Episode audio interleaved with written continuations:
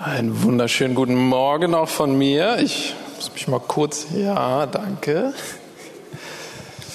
Kurz einrichten. Wichtigste hier ist das Handy und der Timer. Ja, es ist ein unglaubliches Privileg für mich, heute Morgen predigen zu dürfen, weil wir einen Taufgottesdienst haben. Und die Taufe hat so eine Tiefe und so eine Bedeutung und das, was sie transportiert an geistlichen Wahrheiten, ist enorm. Und man könnte wahrscheinlich einen ganzen Monat, mehrere Sonntage darüber predigen, um, um diese ganze Tiefe zu ergründen. Ich möchte heute auch über die Taufe predigen und einen Aspekt rausgreifen, der mich sehr begeistert und sehr berührt. Und ich hoffe, dass es auch was transportiert für unseren Alltag, was anwendbar ist. Das ist mein Wunsch. Ich habe in dem Zuge auch einige Bibelstellen mitgebracht. Ich denke, da hat niemand was dagegen. Aber es sind einige und ihr werdet aber sehen, es macht Sinn miteinander. Ich bitte euch, folgt mir einfach durch diesen kleinen Marathon hindurch. Aber es, ist, es sind gute Worte und hilfreich. Bevor ich aber in die Bibelstellen reingehe, möchte ich mit einem Zeugnis aus meinem Leben starten, zumindest ein Teil davon. Und der zweite Teil kommt dann am Ende der Predigt. Und zwar ist es so, es ist äh, schon einige Monate her, aber da hatte ich hier auf der Arbeit ein Erlebnis mit dem Herrn, was mir noch mal eine ganz andere Tiefe bei einem bestimmten Thema gegeben hat. Und ich saß so vor äh, meinem Computer und hatte eine riesen To-Do-Liste abzuarbeiten und irgendwie hatte ich keine Kraft. Ich hatte keine Motivation und ich bin nicht richtig vorangekommen. Ähm, und das hat mich sehr frustriert. Das hat mich verärgert, vor allem weil es nicht das einzige Mal war, sondern ich war in einer richtigen Phase damals, wo das an vielen Tagen genauso ablief. Und ich bin so nicht aus mir rausgekommen, ich bin in mir stecken geblieben. Kennt das jemand? Vor allem ihr, die ihr kommt, ganz ehrlich, die am PC arbeitet. Wie oft bleibt man so ein bisschen hängen und kommt nicht richtig voran. Aber ich habe mich geärgert, weil ich so gedacht habe, Mann, ich habe das Gefühl, es gäbe so viele andere Menschen, wenn die an meiner Stelle hier sitzen würden, die würden das gut hinbekommen. Die würden einfach aufstehen und das abschütteln und sagen, so, jetzt geht's los, jetzt arbeiten wir alles ab. Und ich krieg das irgendwie nicht hin. Und habe ich gemerkt, okay, ich komme nicht weiter. Ich werde jetzt mal hier im Campus eine Runde laufen und werde einfach ins Gebet gehen und hoffentlich kommt ein Durchbruch. Und dann bin ich hier so gelaufen und habe angefangen zu beten, habe gesagt, Herr, es tut mir so leid, dass ich irgendwie so eine schlechte Arbeitsmoral habe. Ich weiß nicht, was das ist, dass ich so in mir stecken bleibe und so passiv werde und mir versinke und ohnmächtig werde und nicht aus mir rauskomme. Und es ärgert mich. Ich wäre gerne anders. Bitte vergib mir für das, was ich bin. Und so habe ich so richtig mein Herz ausgeschüttet, weil ich echt Veränderung wollte an dem Punkt. Und dann bin ich still geworden und habe so hingehört. Und dann hat der Herr ganz leise gesprochen in meinem Herzen und es klang ungefähr so. Er sagte, Danjan, weißt du was? Das, worüber du dich gerade ärgerst, das ist dein Fleisch. Das, worüber du dich gerade grämst und fast selbst verdammst, ist was Altes, was eigentlich gar nicht mehr zu dir gehört. Und ich habe das dann so innerlich gehört und so, mm okay, wirklich? Bin das nicht einfach ich? Also ne, ich, Danjan, meine Persönlichkeit. Und je mehr ich darüber so meditierte, hatte ich das Gefühl zu verstehen, was Gott mir sagen wollte. Mir kamen Bibelstellen in den Sinn, die genau über dieses Thema sprechen. Und deswegen möchte ich hier mein Lesezeichen reinlegen und in diese Bibelstellen reingehen und dann nachher wieder darauf zurückkommen. Römer 6, 3 bis 6. Oder wisst ihr nicht, dass wir, so viele auf Christus Jesus getauft wurden, auf seinen Tod getauft worden sind?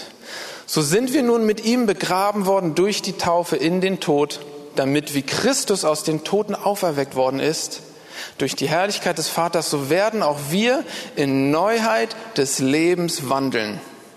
Denn wenn wir verwachsen sind mit der Gleichheit seines Todes, so werden wir es auch mit seiner Auferstehung sein.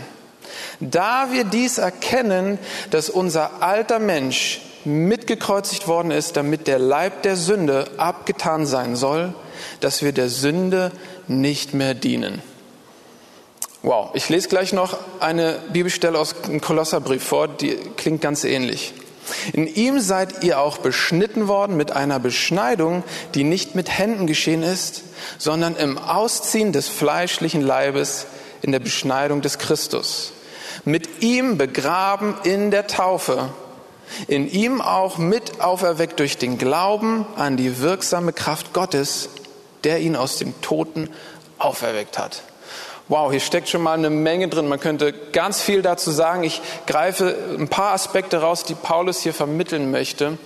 Und was ich so begeisternd finde, ist, dass Paulus das Bild der Taufe benutzt, um diese geistliche Wahrheit rüberzubringen. Deswegen, ihr Täuflinge, ich spreche auch heute Morgen vor allem zu euch. Ich sehe überhaupt nicht, wo ihr sitzt. Das ist ein bisschen schwierig. Aber das, was hier heute passiert ist, ist was unglaublich Kraftvolles, eine unglaublich kraftvolle Symbolik. Denn was Paulus hier sagt ist, zum einen, ja, es gibt diesen alten Mensch, oder es heißt auch hier der Leib der Sünde, oder es heißt der fleischliche Leib. Es gibt verschiedene Begriffe, die das Gleiche meinen. Und das ist dieser Teil in uns, der Gott nicht gefallen kann, der gegen Gott arbeitet, der alles Mögliche an bösen und an unreinen Dingen hervorbringt. Und hier sagt Paulus, dieser Teil von uns ist gekreuzigt, liquidiert, exekutiert, tot, mausetot. Eigentlich nicht mehr da, nicht mehr existent. Und nicht nur das, nicht nur gekreuzigt, sondern hier kommt die Taufe ins Spiel. Dieser alte Mensch ist begraben, weg, unter der Erde sozusagen. Und das finde ich total gut, weil ich das Empfinden habe, dass der Heilige Geist auch betonen will, dass das, was tot ist und begraben ist, dass es wirklich aus unserem Blickfeld hinweggenommen ist und wir eigentlich nicht mehr darauf schauen sollen, sondern auf etwas anderes schauen sollen, nämlich auf das Neue, was wir geworden sind. Und das heißt es hier. Hier heißt es, dass wir mitgekreuzigt sind, mitbegraben sind und wieder mit auferweckt worden sind mit Christus. Und hier sagt Paulus, dass wir in der Neuheit des Lebens wandeln sollen. Dieses Wandeln ist ein wichtiges Wort, davon, darauf komme ich gleich nochmal zu sprechen. Ich habe noch eine Bibelstelle. 2. Korinther 5, Vers 17. Daher, wenn jemand in Christus ist, so ist er eine neue Schöpfung. Das Alte ist vergangen, siehe, Neues ist geworden. Und das bringt es nochmal super auf den Punkt. Aber ich finde auch die Zeitform hier total entscheidend. Denn hier heißt es, dass etwas geschehen ist. Also das Alte ist vergangen das Neue ist geworden. Es ist schon geschehen. Hier heißt es nicht, das Alte wird irgendwann mal vergangen sein. Und es heißt auch nicht, das Neue wird irgendwann mal entstanden sein, sondern es ist alles schon da. Und ich glaube, das sind so feine Unterschiede im Wort Gottes, die aber ganz wichtig für uns sind, dass wir sie ergreifen und dass wir das glauben können. Es ist vollbracht. Ich gehe davon aus, dass 95 Prozent derjenigen, die hier im Gottesdienst heute Morgen sitzen und auch über den Livestream diese Bibelstellen kennen. Vielleicht sogar auswendig kennen. Und das ist manchmal, glaube ich, die Problematik, dass diese bekannten Bibelstellen, dass wir sie kennen und wir haben sie oft gelesen, aber sie verlieren manchmal ihre Kraft, weil wir uns schon dran gewöhnt haben an diesen Inhalt. Aber ich merke jedes Mal, wenn ich das lese, begeistert es mich von neuem, was Paulus hier eigentlich sagt. Das ist revolutionär. Und er sagt, ihr seid etwas Neues geworden. Eigentlich, ihr seid wie eine brandneue Spezies. Könnt ihr das glauben? Können wir das glauben heute Morgen? Neu gemacht, das Alte ist vergangen, Neues ist geworden. Die Frage ist aber, was heißt das für uns? Was heißt das für unseren Alltag? Wenn das wahr ist, wenn das stimmt, dann müsste sich einiges ändern in unserem Leben oder dann darf sich einiges ändern. Was ist diese neue Schöpfung? Gehen wir weiter. Ich habe noch ein paar mehr Bibelstellen. Galater 2, Vers 20. Denn ich bin durchs Gesetz dem Gesetz gestorben, damit ich Gott lebe. Ich bin mit Christus gekreuzigt und nicht mehr lebe ich, sondern Christus lebt in mir. Galater 4, Vers 19. Meine Kinder, um die ich abermals Geburtswehen erleide, bis Christus in euch Gestalt gewonnen hat. Hier wird es ein bisschen spezifischer, was diese neue Schöpfung in uns ist oder der neue Mensch oder das heißt an anderen Stellen der wiedergeborene Geist. Auch wieder verschiedene Worte, die das Gleiche meinen. Ich glaube, dass was Paulus sagen will, ist, dass dieser neue Mensch, der wir geworden sind, die DNA, das Wesen von Jesus in sich trägt. Und das ist auch eine gute Neuigkeit, eine gute Botschaft. Wir haben das Leben von Jesus gesehen in den Evangelien. Wir haben gesehen, wie er sich verhalten hat, wie er Menschen begegnet ist. Wir haben gesehen, wie er dem Vater begegnet ist, dass er gerecht war, dass er rein war. All das, was mit Jesus eben zu tun hat. Und dieser Jesus lebt in mir. Und die Neuschöpfung, die ich geworden bin, trägt diese Blaupause, diese DNA von Jesus selber. Das ist wunderbar. Galater 5, Vers 20, die bekannte Stelle über die Früchte des Geistes. Die Frucht des Geistes aber ist Liebe, Freude, Friede, Langmut, Freundlichkeit, Güte, Treue, Sanftmut, Enthaltsamkeit. Gegen diese ist das Gesetz nicht gerichtet. Die aber dem Christus Jesus angehören, haben das Fleisch samt den Leidenschaften und Begierden gekreuzigt. Hier haben wir es auch nochmal, schwarz auf weiß.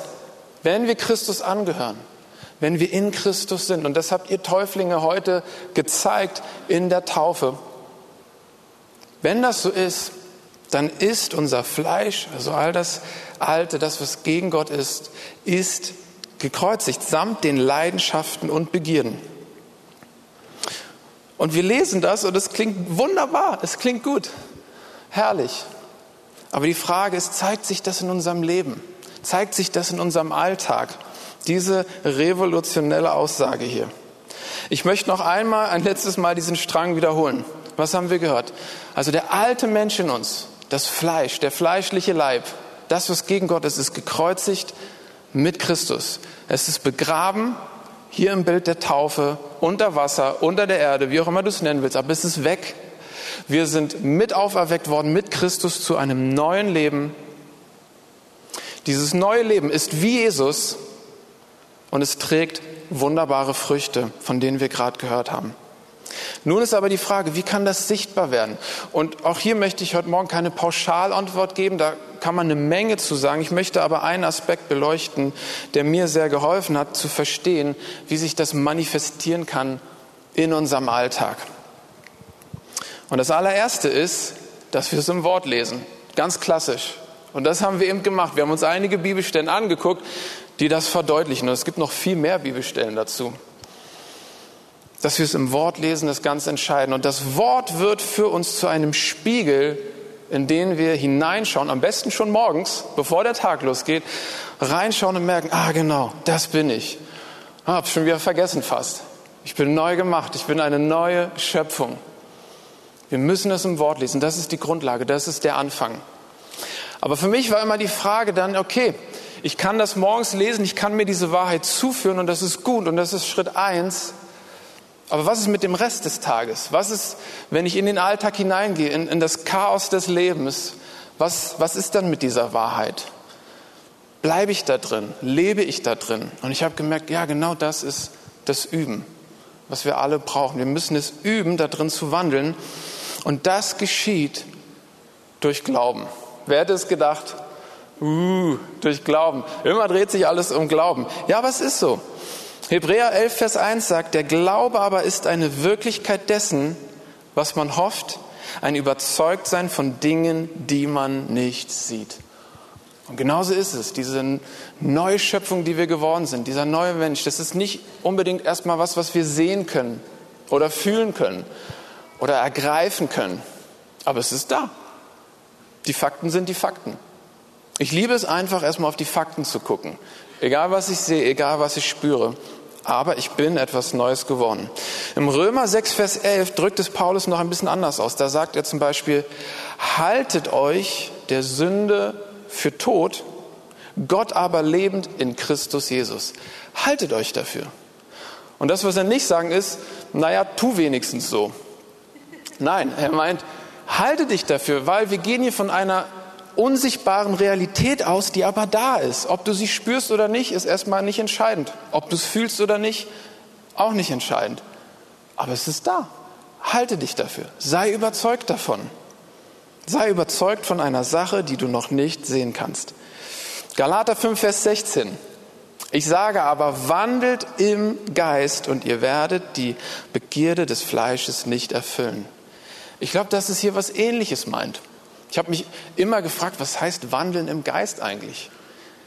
Kennst du das, dass du manchmal Verse schon hunderte Male gehört hast und du denkst, wenn du dann ehrlich zu dir bist, merkst du, ich weiß gar nicht, was das genau heißt. Was heißt denn jetzt wandeln im Geist eigentlich? Was ist das? Ziehe ich irgendwas an? Ist es irgendeine Praxis, wie auch immer? Ich habe mich das lange gefragt. Ich glaube, was es heißt, ist genau das, dass du und ich, dass wir lernen, in unserem Alltag von dieser unsichtbaren Realität überzeugt zu sein und beständig glaubend unser Bewusstsein darauf zu setzen, okay, ich bin eine neue Schöpfung, ich bin neu gemacht und diese neue Schöpfung trägt wunderbare Früchte, Friede, Freude, Liebe, Langmut. Ich glaube, dass das Wandeln ist. Das heißt im Hebräerbrief von Henoch, dass Henoch mit Gott wandelte. Und in der Fußnote steht dann meistens, er ging beständig mit Gott. Es ist eine Beständigkeit gemeint. Das passiert nicht von heute auf morgen, nicht über Nacht, sondern es geht um das beständige Schauen auf das Neue, was du geworden bist. Und dann wird es sich manifestieren. Das heißt, wir haben es hier tatsächlich mit zwei Realitäten zu tun. Wir haben den alten Mensch, den fleischlichen Leib, der eigentlich gekreuzigt und begraben ist, aber doch irgendwie in unserem Alltag manchmal sich zeigt und irgendwie doch noch wirksam ist. Und dann haben wir auf der anderen Seite den neuen Menschen, die neue Schöpfung, die wir geworden sind, von der wir oft noch nicht so viel sehen. Und hier ist die Frage, okay, wie kann das Alte wirklich verschwinden und wie kann das andere, das Neue, das Gute mehr hervorkommen? Und der Dreh- und Angelpunkt ist, worauf schaust du? Worauf richtest du deinen Blick? Womit füllst du dich? Womit füllst du dein Bewusstsein? Und ich habe hier äh, letztens eine Predigt gehört von einer Frau, die heißt äh, Winnie Benoff. Das ist die Frau von Georgian Benoff. Wer kennt Georgian Benoff in diesem Raum? Manche kennen ihn. Okay, ist eine Handvoll. Ist eng verbunden mit Bill Johnson, ein sehr lustiger Mann, voller Freude des Herrn. Und seine Frau hat den Spitznamen Coco. Was heißt Coco? Coco benutzt sie auch immer in ihren Predigten und was sie meint ist, im Englischen heißt es, we are co-crucified and co-resurrected with Jesus. Was auf Deutsch heißt, wir sind mitgekreuzigt und aber mit auferstanden mit Christus. Und deswegen sagt sie Coco. Und sie sagt immer, have you had your Coco today? Hast du dein Coco schon getrunken heute Morgen? Und das hat mich total berührt, weil, ich, weil sie das wie eine Medizin sieht, die wir jeden Tag einnehmen müssen, dass wir uns daran erinnern, wer wir eigentlich sind. Gekreuzigt, begraben und mit Christus auferstanden. Das heißt, es geht hier um ein geistliches Prinzip. Worauf schaust du? Worauf richtest du deinen Blick? Und ich finde, ein treffendes Bild dafür ist diese Geschichte aus der Bibel, als Petrus mit den anderen Jüngern auf dem Wasser ist, auf dem See Genezareth im Boot und der Sturm wütet und die Wellen wüten.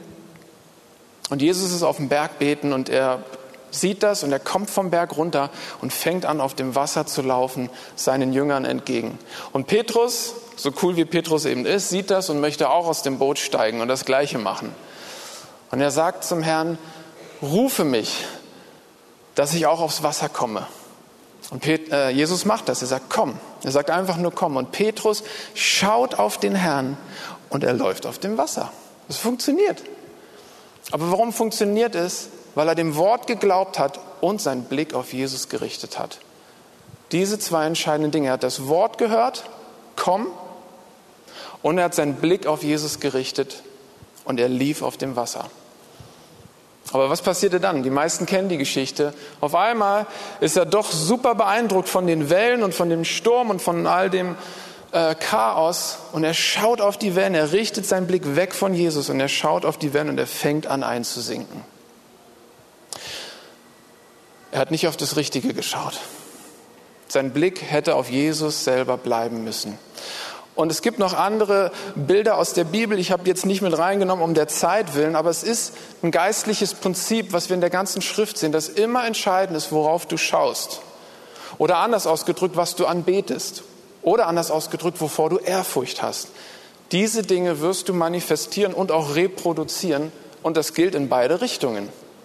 Wenn du immer aufs Negative schaust, auf dein Versagen im Leben, auf die Dinge, die nicht funktionieren, wirst du auf lange Sicht nicht sehr weit kommen wahrscheinlich. Der Heilige Geist möchte uns erziehen, dass wir auf das schauen, was Gott verändert hat in uns, auf das Neue, was wir geworden sind.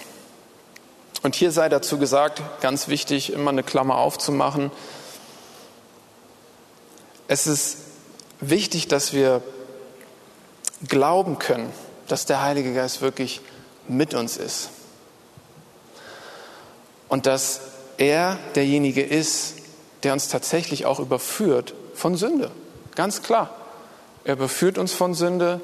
Er zeigt uns konkrete Fehler in unserem Leben. Es geht nicht darum heute Morgen, dass wir wegschauen von all den Dingen und so tun, als wären sie nicht da. Das meint es nicht. Der Heilige Geist, das ist sein Job, uns zu überführen von Sünde und von Schuld.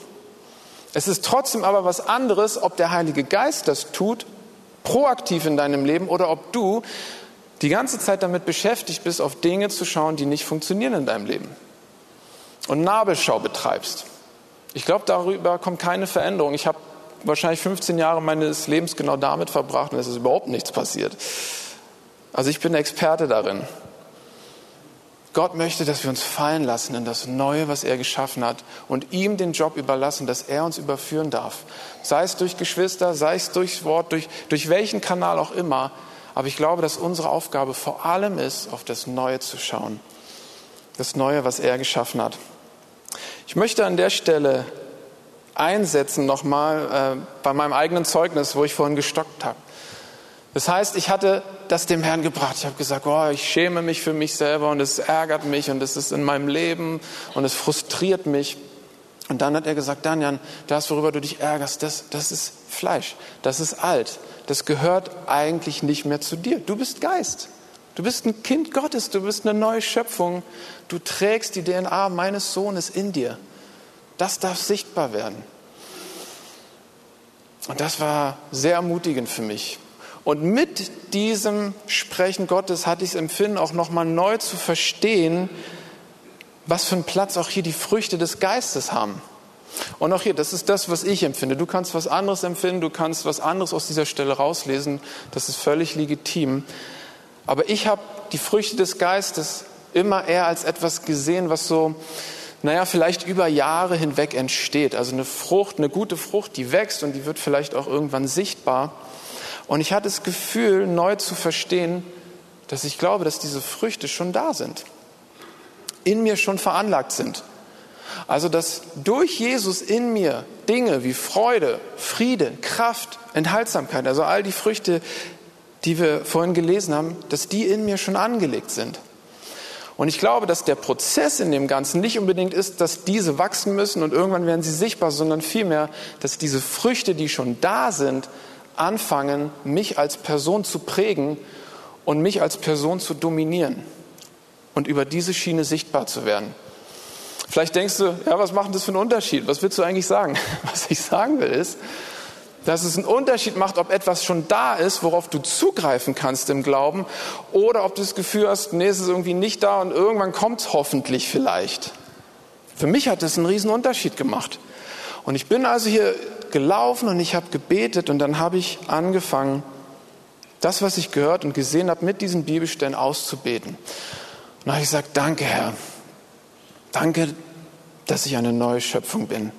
Danke, dass das Alte was nicht wohlgefällig ist vor dir, dass es gekreuzigt ist, dass es begraben ist und dass ich als eine neue Schöpfung auferstanden bin. Ich danke dir, dass diese neue Schöpfung wie Jesus ist in mir. Und ich danke dir, dass diese neue Schöpfung Früchte trägt. Und so danke ich dir, dass ich jetzt, genau jetzt, in mir Frieden habe, Kraft habe und Disziplin sogar. Die Disziplin von Jesus selber. Danke, dass das in mir veranlagt ist und ich möchte das erwarten, dass das durchbricht. Und während ich das betete, passierte tatsächlich das Wunder. Ich erlebte auf einmal, wie Kraft in mir freigesetzt wurde. Ich erlebte, wie eine Frische auf einmal da war, die wirklich vier Minuten vorher noch nicht da war. Es war eine ziemlich kurze Zeitspanne. Und ich spürte eine Lust auf einmal zu arbeiten. Und ich meine das ganz ernst. Und jemand, wenn ich das sage, dann könnt ihr mir glauben, ich spüre den Unterschied. Ich bin jetzt nicht Mr. Aktivist to do, wie auch immer. Ich habe den Unterschied wirklich gespürt und ich bin damit an meinen Schreibtisch gegangen und ich habe diese To-Do-Liste weggearbeitet wie nichts und das war augenöffnend für mich. Und das, da war ich echt begeistert, habe gemerkt, wow, ich glaube, das, was gerade passiert ist, ist, dass ich auf das zugegriffen habe, was ich eigentlich bin. Dass ich mehr Erwartungen bekommen habe an das, was ich jetzt geworden bin. das Neue, was ich bin. Und es hat sich manifestiert. Und das ist wunderbar. Amen.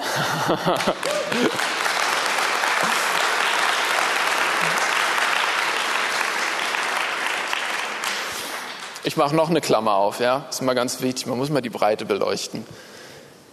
Das, was ich heute Morgen bringe, ist keine Unabhängigkeitserklärung an den Herrn im Sinne von Heiliger Geist. Bisher war es echt schön mit dir, aber ich habe jetzt erkannt, dass das alles eh schon in mir drin ist. Von hier aus kann ich, glaube ich, alleine weitermachen. Das möchte ich nicht sagen. Nein, sondern das Schöne ist dieses Zusammenspiel, dass der Heilige Geist derjenige ist, der mich lehrt darüber, wer ich eigentlich bin. Das heißt in der Bibel, dass er zusammen mit meinem Geist mir bezeugt, dass ich ein Kind Gottes geworden bin. Und das tut er. Er lehrt uns dahingehend. Aber es gibt genauso oft noch Tage in meinem Leben, wo ich völlig verzweifelt bin, wo ich nicht weiter weiß und wo all diese Bibelstellen mir irgendwie gar nichts sagen und keine Kraft entfalten können und wo ich nur sagen kann, Herr, hilf mir. Ich komme nicht raus, ich stecke total fest, ich habe mich total verfahren innerlich. Und das liebe ich, dass dann der Heilige Geist da ist und seine Hand ausstreckt. Das ist wie Jesus im Boot. Er will dich lehren, dass du Stürme stillst. Und wenn du es nicht hinkriegst, ist kein Problem, dann stillt er den Sturm für dich. Und trotzdem will er aber, dass wir zu reifen Personen werden, dass wir hineinwachsen in das Neue, was wir geworden sind. Und da steckt trotzdem alles drin, dass wir manchmal Seelsorge brauchen, manchmal länger Seelsorge brauchen. Da steckt drin, dass wir manchmal Befreiung brauchen von echt bösen Mächten. Das ist nicht alles geklärt mit so einer Zauberformel hier. Also ich bringe kein, kein Rezept heute Morgen, aber eine Ermutigung zu lernen, auf das zu schauen, was wir geworden sind. In Christus Jesus. Amen. Die Band, ihr könnt gerne nach vorne kommen. Ich habe euch ganz vergessen.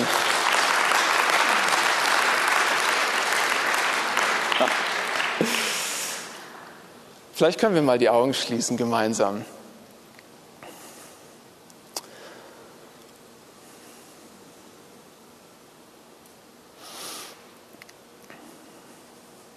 Lass uns einfach mal auf diese Wahrheit schauen, alles, was wir bisher gehört haben. Und das in unserem Herzen Gott bringen. Und vielleicht sitzt du heute Morgen hier und du merkst, ja, ich möchte, ich möchte neu so wie ein Flock in die Erde hauen und wirklich auf das Neue schauen. Der neue Mensch, der ich geworden bin, die neue Schöpfung und was das alles beinhaltet. Vielleicht möchtest du sogar Buße tun vor Gott und, und um Vergebung bitten, da wo du immer auf das Alte geschaut hast, obwohl er doch was Neues gemacht hat in dir.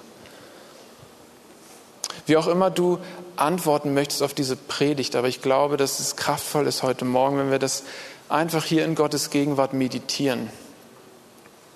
Dass wir das tun, was in Hebräer 11, Vers 1 steht. Dass wir überzeugt sind von etwas, was wir nicht sehen, aber was da ist. Dass wir die Fakten die Fakten sein lassen. Vielleicht hast du auch heute Morgen eine konkrete Situation vor Augen, wo du merkst, ja, da brauche ich einen Durchbruch, da will ich Veränderungen in meinem Leben sehen.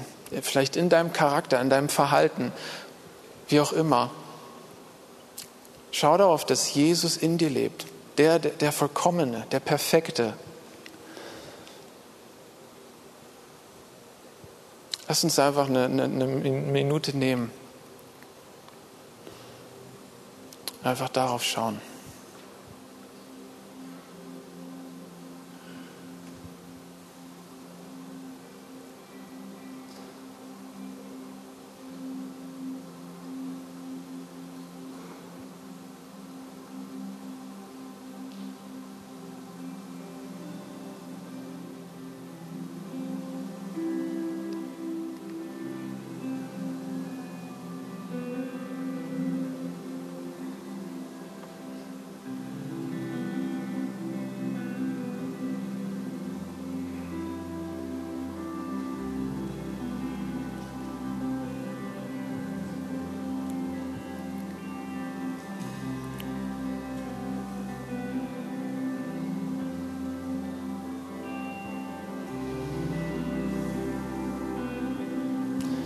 Ja, lass uns schauen auf das Neue.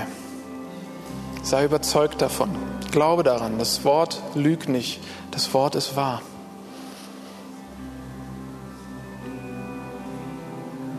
Danke, Heiliger Geist. Heiliger Geist, und so danke ich dir auch für unsere Täuflinge heute Morgen. Und sie haben das, worüber wir heute gesprochen haben, sie haben das vollzogen, sie haben das öffentlich sichtbar gemacht. Diese geistliche Realität, von der wir gesprochen haben. Und ich bete, Heiliger Geist, dass du sie begleitest darin, dass du sie erinnerst beständig, was heute passiert ist hier in diesem Gottesdienst, dass sie das Alte abgelegt haben und sie sind etwas Neues geworden, eine neue Schöpfung, dass sie das nicht vergessen, dass du ihnen entgegenkommst im Alltag, in bestimmten Situationen, dass sie sich erinnern, wer sie wirklich sind. Da, wo der Feind kommen möchte und uns alle immer wieder ablenken möchte und unseren Blick weglenken möchte von dieser Wahrheit und auf Dinge lenken möchte, die uns entmutigen, die uns frustriert machen und die uns sogar dazu bringen, dass wir manchmal vor dir wegrennen, Gott. Danke, Heiliger Geist, dass du uns allen hilfst, in dem Neuen zu leben und es nicht außer Acht zu lassen, dass wir unseren Fokus und unser Bewusstsein darauf lenken. Ich preise dich, Jesus, und ich danke dir, dass du das möglich gemacht hast, dass das der Weg des Heils ist, den du geschaffen hast für uns, Herr. Amen.